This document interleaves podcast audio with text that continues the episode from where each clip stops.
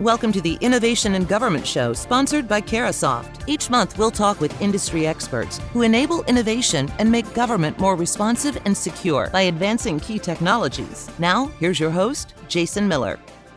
My guest today is Charles Eagan, the Chief Technology Officer at BlackBerry. Charles, welcome to the discussion. Thank you. Very happy to be here, Jason. Let me set some uh, context for our conversation today. In January, Federal News Network asked federal employees how big of an impact did the BlackBerry handheld device have on your agency, and 73% answered it had a very it was very impactful. So when the BlackBerry decided to stop supporting this much beloved device, it marked an end of an era in the federal government. But what it didn't do is mark the end of what made BlackBerry so popular. I know, Charles, it did not. I'm not talking here about the end of the keyboard that everybody loves. The majority of the people I talked to for the story said, "I love the keyboard." Rather, we're really what we're talking about is what made BlackBerry popular is the security. Several respondents to the survey mentioned how they trusted the BlackBerry device and the company, of course. And um, they may also say that they told stories about how BlackBerry was one of the few devices, if not the only device, that really actually worked during the September 11th attacks. It was that security, that trust that helped establish the device and the company in the federal sector. And now BlackBerry, as, as Charles will tell us, is much better known as a security company. So as agencies move towards the zero trust architecture, continue to expand their networks to support remote workers and the hybrid workforce, and address the challenges of connected devices, the ever-growing cybersecurity challenges becomes even more complex. So how can agencies navigate the current cyber environment to find the right balance of security and accessibility? Well, that's where my guest comes in. Once again, I'm joined by Charles Eagan, the Chief Technology Officer at BlackBerry. Well, let's start kind of back a little bit. The handheld device, as you know, uh, as I mentioned, it was very popular. People loved it uh, but it's actually was the precursor to where you are at today and, and the focus on security. How walk me through that that transformation, if you will, and, and how did a simple handheld device take you to security? Yeah, well, uh, listen, uh, I think there's uh, long and short versions of that story, but I'll stick to the short version for uh, for the key points. Um, certainly, built, you know, creating the mobile workforce and with security was a big part of BlackBerry's heritage and you know we did we did more than our 10,000 hours. It's probably our 10 million hours of uh, uh, you know the the intricacies of how you build and deploy millions of devices globally in a secure way. And there's lots of there's lots of muscle memory in that in that activity that is still relevant today. The cyber challenges have not diminished and the connected devices has, have not diminished. So so along the journey somewhere around 2013 john chen joined our company as a new ceo and his that's where we started our transition to software. Our, our focus has really been, uh, you know, how do we create security and privacy for connected devices? And, and our pivot to software uh, started as early as 2013. And much more formally around 2016, we announced that we were moving to security software. So, um, you know, it, it was sort of a natural pivot to continue to do the things that we were good at, which was security in markets both cybersecurity and IoT that are uh, in, let's say, lots of need of this kind of security. The pivot came at a time, and, and I think that's where I want to take the conversation, is the security challenges are increasing, the number of connected devices are increasing. What is it about connected devices that makes them so difficult? We know, okay, I'm connected to your network, you're connected to a network, we're potentially on the same network, but maybe break it down to the next level yeah, so so with with the advent of connected devices, there's a lot more personal information and financial information and business information that's flowing. Um, there's not a lot of standards either for the connecting of devices. So you know, people are putting rogue devices in their enterprises and in their homes, and uh, we're making it easier for the cyber uh, threat actors to, uh, to to you know, it only takes one one attack point to be able to, to get in. So, uh, you know, the the convenient the behavior of business is in personal and entertainment. Uh, the, to say it's an explosion of connectivity uh, is is is an understatement, and we kind of all know that. I know in your original uh, focus on BlackBerry, you know, the concept of someone answering a phone caused a uh, you know a dramatic reaction to people, and you know that's that's that's pretty much uh, uh, if, if it's inverted, it's it's inverted uh, times 10,000, right? That was one of my favorite stories from former OMB Robert Shea, that a la Maxwell Smart. And, and uh, yes. uh, back then it was, it was just weird, right? Now, today it's more normal than anything else. The connected devices piece, and, and a lot of people think of connected devices and we think of IoT, right? Internet of Things. And, and but you're not just talking about that piece because that that gets you know the IT versus the OT or the integration of the two. You're really talking about uh, my right now I'm connected to my Wi-Fi network with my computer. I have a phone. I have my, my desktop computer. I have my my PlayStation, my TV. You're, that's what you mean by connected devices at the same time. Yeah, yeah. So so there's the the most uh, innocent connected device I heard was a clothespin that that detected the rain and let people know. But yes, there's so much connectivity going on. Uh, smart homes, uh, smart cities, connected automobiles, you know, connected computers, desktops, laptops. We're surrounded by them. We have more IP addresses per person uh, going up, and and like if you look at a home network, there's hundreds of connected devices, and people are you know sometimes lose track of how much connectivity is actually going on. You know, there's uh, you know connected fish tanks and connected. Uh, you know, so certainly certainly the smart the smartphone, but tablet, computer, servers, uh, cars. Um, you know, the, the the smart city is really uh, a focus point for lots of this connectivity.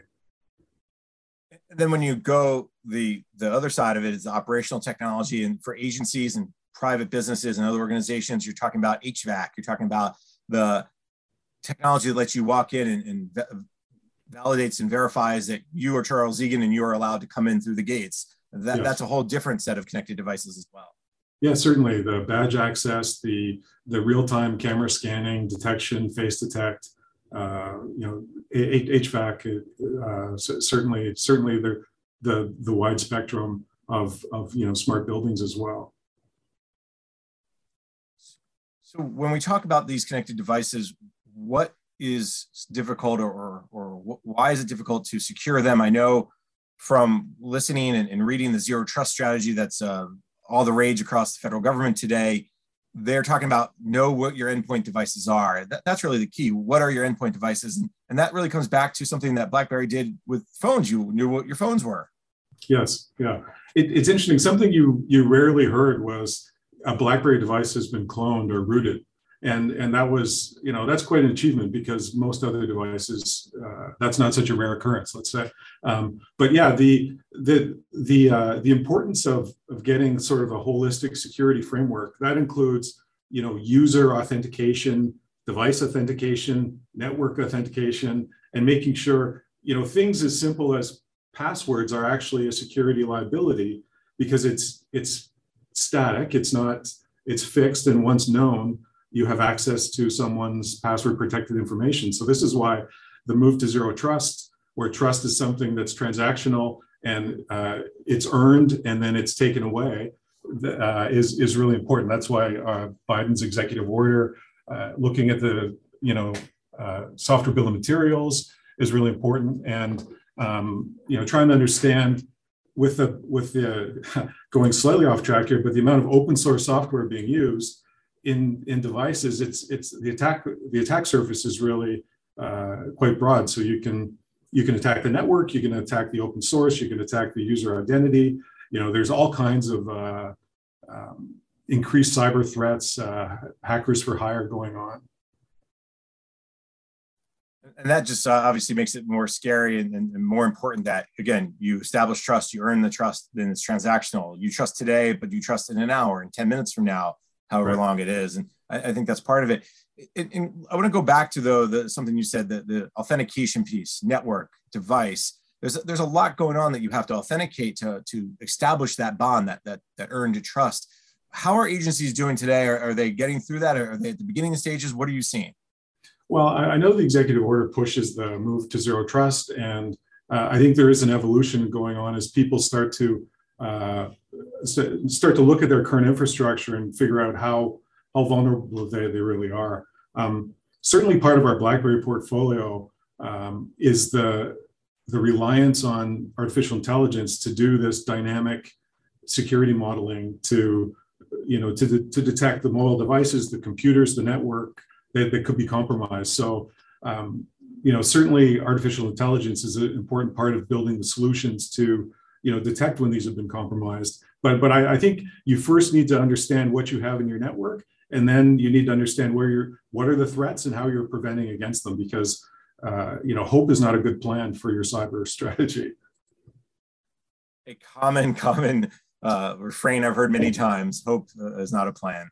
Uh, I, I think that's interesting. You went back to reliance on AI because there's so many devices and the devices change and the threats change. There's no way you or I, the human in the loop, right? We need to be in the loop, but we can't make that first, oh, there's a problem alert.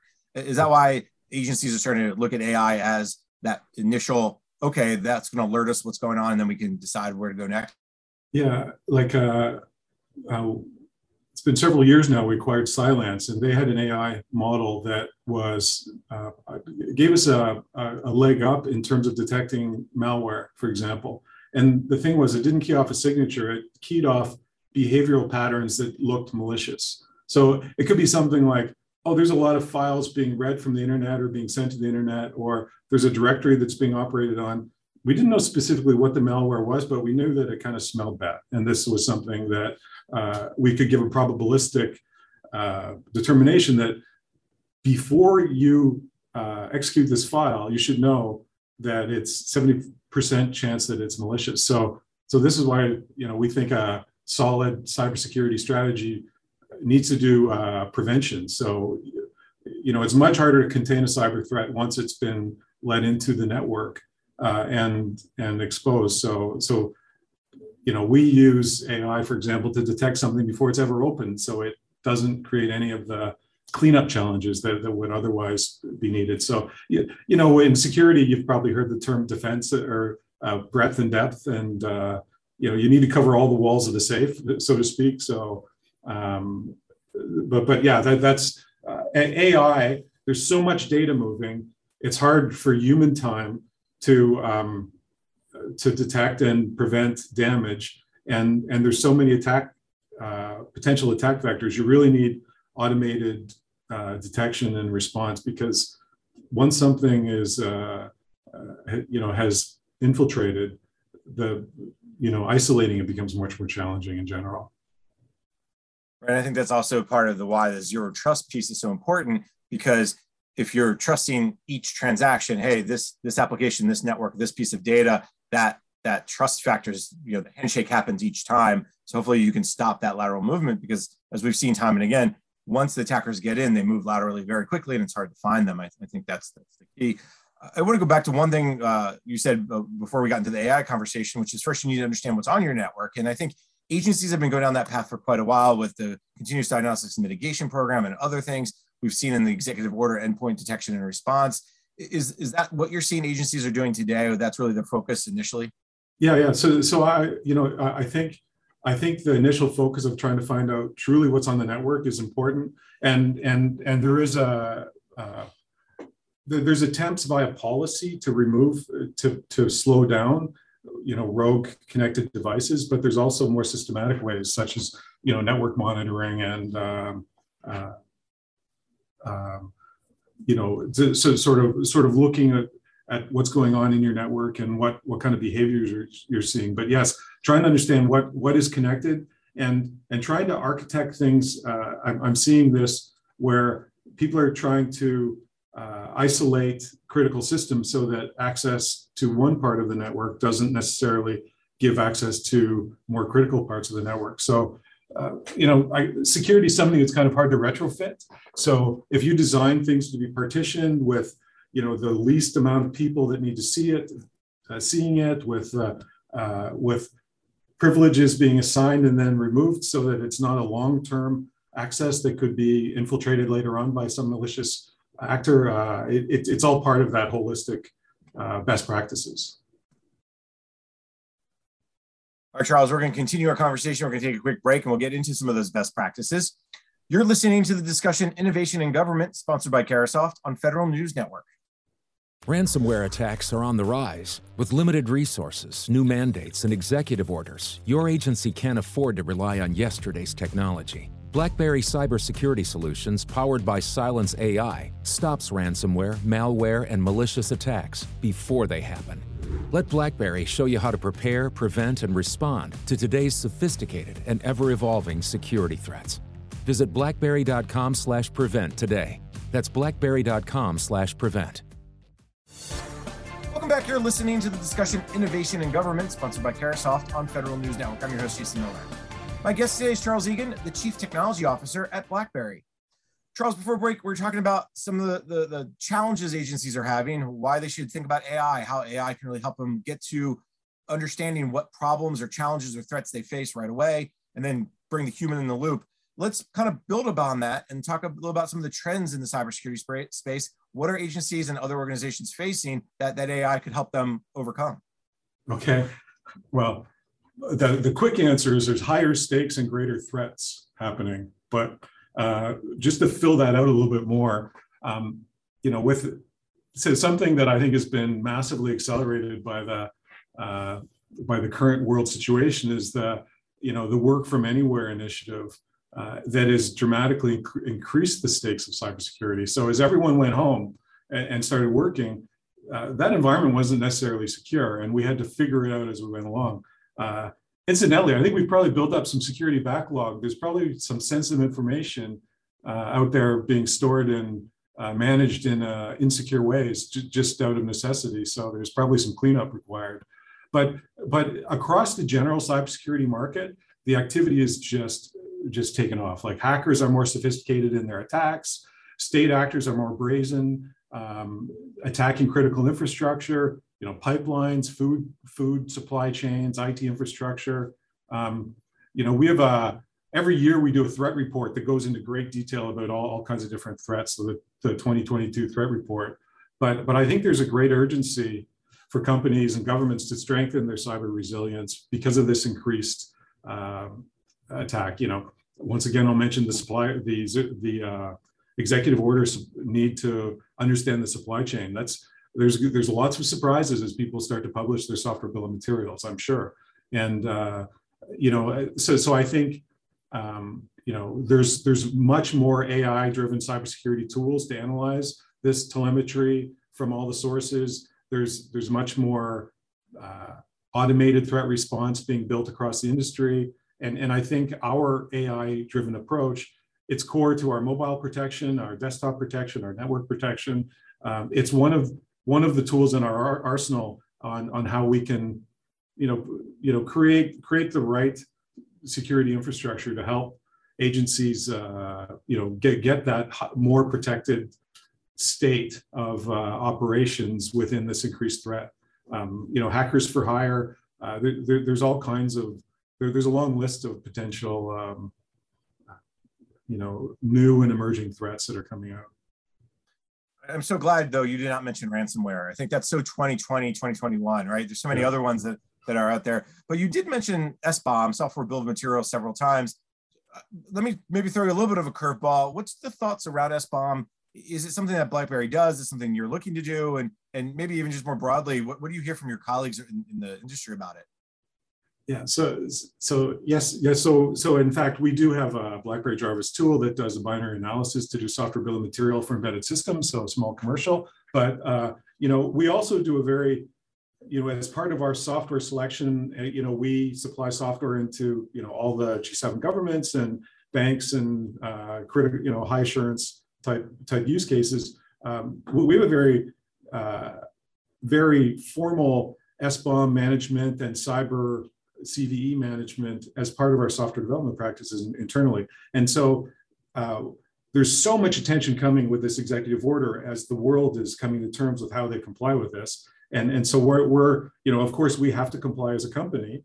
And, you know, as the industry uh, deals with that, it's not, it's certainly being driven by the federal space, but all, I think all eyes are on this and it's becoming sort of, we're seeing this come up in our automotive contracts and other non-federal related cases. It, it's it's a it's a need to you know it's a global need to sort of understand the pedigree. It's like the the food labels. Uh, it's, it's it's helped people understand what's going on. The same thing's needed for software.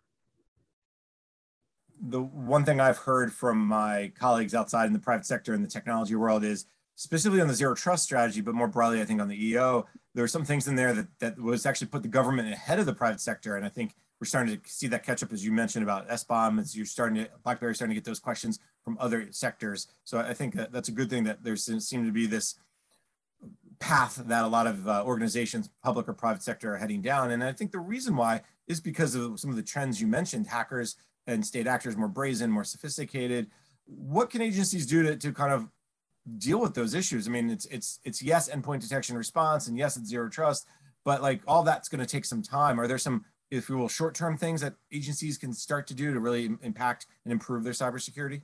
Yeah, yeah. So so it, it's sort of like uh, the endpoint protection, endpoint detection response. You know, the the uh, the device device and policy management. You know, there's all kinds of security that's happening on a mobile device. I guess an example would be, um, you may not know it, but you won't be allowed to send non-encrypted data over a public Wi-Fi. Like these are the sorts of security policy you have by having good uh, device policy management. So, so I think um, uh, you know ha having partition networks, uh, EDR, uh, uh, EPP, uh, you know, as, as it evolves with more, more data telemetry, there's going to be more of a, you know, more examples of how we can use AI to detect cyber threats across this larger data source. We have mobile data, we have computer, laptop data, we have server data, network data, and, and sort of the user behavior data is an interesting one too that we haven't really talked about, but a password's pretty passe. It's,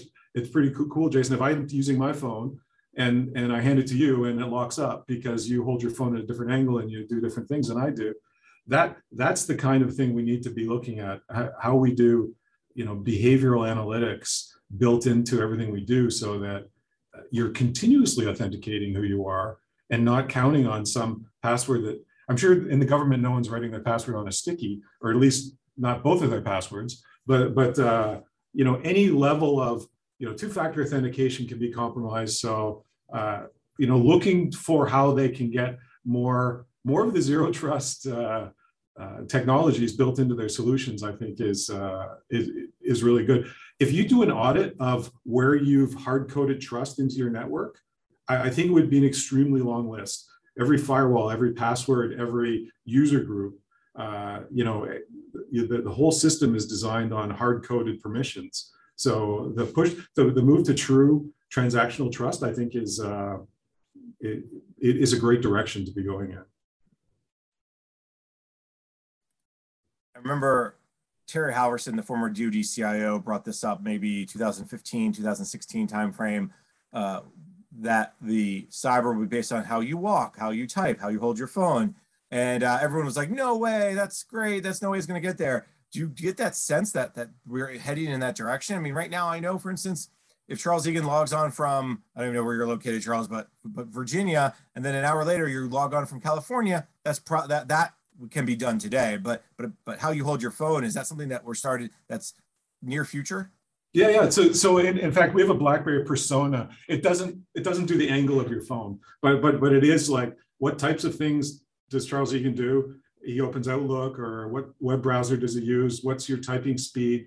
You know, there's there's a number of factors that are uh, that are built into a, uh, a, continuous authentication platform today. So that is, and there's other UEBA solutions in the market that are doing behavioral analytics. And, and so I, I do, I like, it, it's not as, um, uh, maybe as, as wide, widespread. Sci-fi.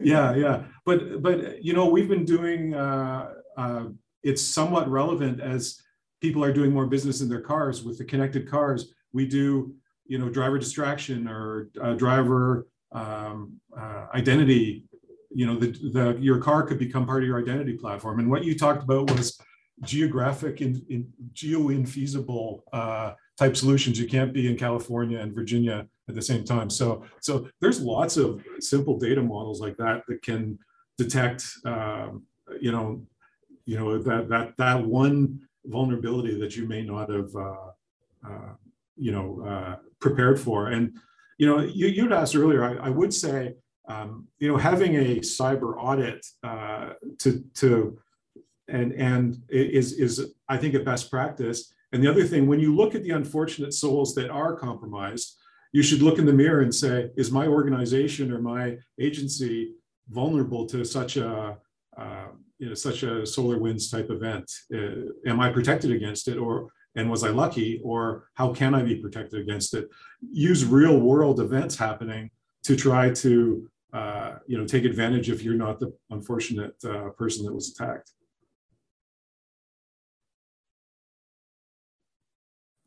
you brought up connected cars. Let's just go there for real quick because uh, we're running short on time here. But what's the big ch- trends you're seeing in the IoT space? Maybe just give me one or two of the big trends. Oh yeah, so so certainly in connected cars, there's a there's a very large trend to much higher uh, compute capability in the vehicle, and the reason for that is the electrification, um, the the fact that there's more driver assist leading towards autonomy, uh, 5G, uh, the increased connectivity to the vehicle. Um, so people have more time in the vehicle and they have more CPU cycles available. And we all know when you have CPU cycles and time, you know, new new applications will, will arise. So so that connected car will become a, a platform that people are interacting with and it, it with payment systems, with authentication required, and you know, quite possibly a bit, you know, critical business communications going on as well. So that all needs to be protected. All right, and it's not just cars, right? It's it's it's much more than that. Yes. Uh, Charles, uh, we got about 30 seconds left, so let me just ask you: What's the big takeaway from our conversation today? What should what's the one thing you want to make sure people and an audience knows about? Yeah, the, yeah. So so I I think there's uh, you know one of the high level thoughts that I have is that security is not something you want to be retrofitting. You you want to you want to learn. We have a long list of wisdom that comes from the cybersecurity background. We should be applying that so that we can react and adapt to the you know the next level threats that are coming so you know playing catch up and not ha- having partial solutions is not is not a great uh, mode of operation. So i think you need to look at the holistic total. You need a six walled safe and and you need to be prepared for future threats as well. So uh, you know but, but basically um, i really believe that the ai uh, technologies is one of those things that gives us a step function ability to uh, to help fight the cyber, the increased threats that are coming out. But uh, you know, w- w- with that, I think you know, I just want to let you know that you know, BlackBerry has a lot of security technologies, and uh, we're we're spending our days still, as in the past, trying to create security and privacy for connected communications for this mobile uh, workforce. Thank you for. As I heard a recent chief information security officer tell me, uh, secure by design is really going to be the future for a lot of these agencies. Uh, Charles, we have a lot more to talk about. Unfortunately, we are out of time for today. So let me thank my guest. Charles Eagan is the Chief Technology Officer at BlackBerry. Charles, thank you so much for taking the time today. Thank you, Jason. I enjoyed our conversation. I'm Jason Miller, and you've been listening to the discussion Innovation in Government, sponsored by Carahsoft on Federal News Network. For more on this discussion, visit federalnewsnetwork.com and search innovation. Thank you for listening to the Innovation in Government Show, sponsored by Carahsoft on Federal News Network. The entire discussion can be found on demand at federalnewsnetwork.com, keyword innovation.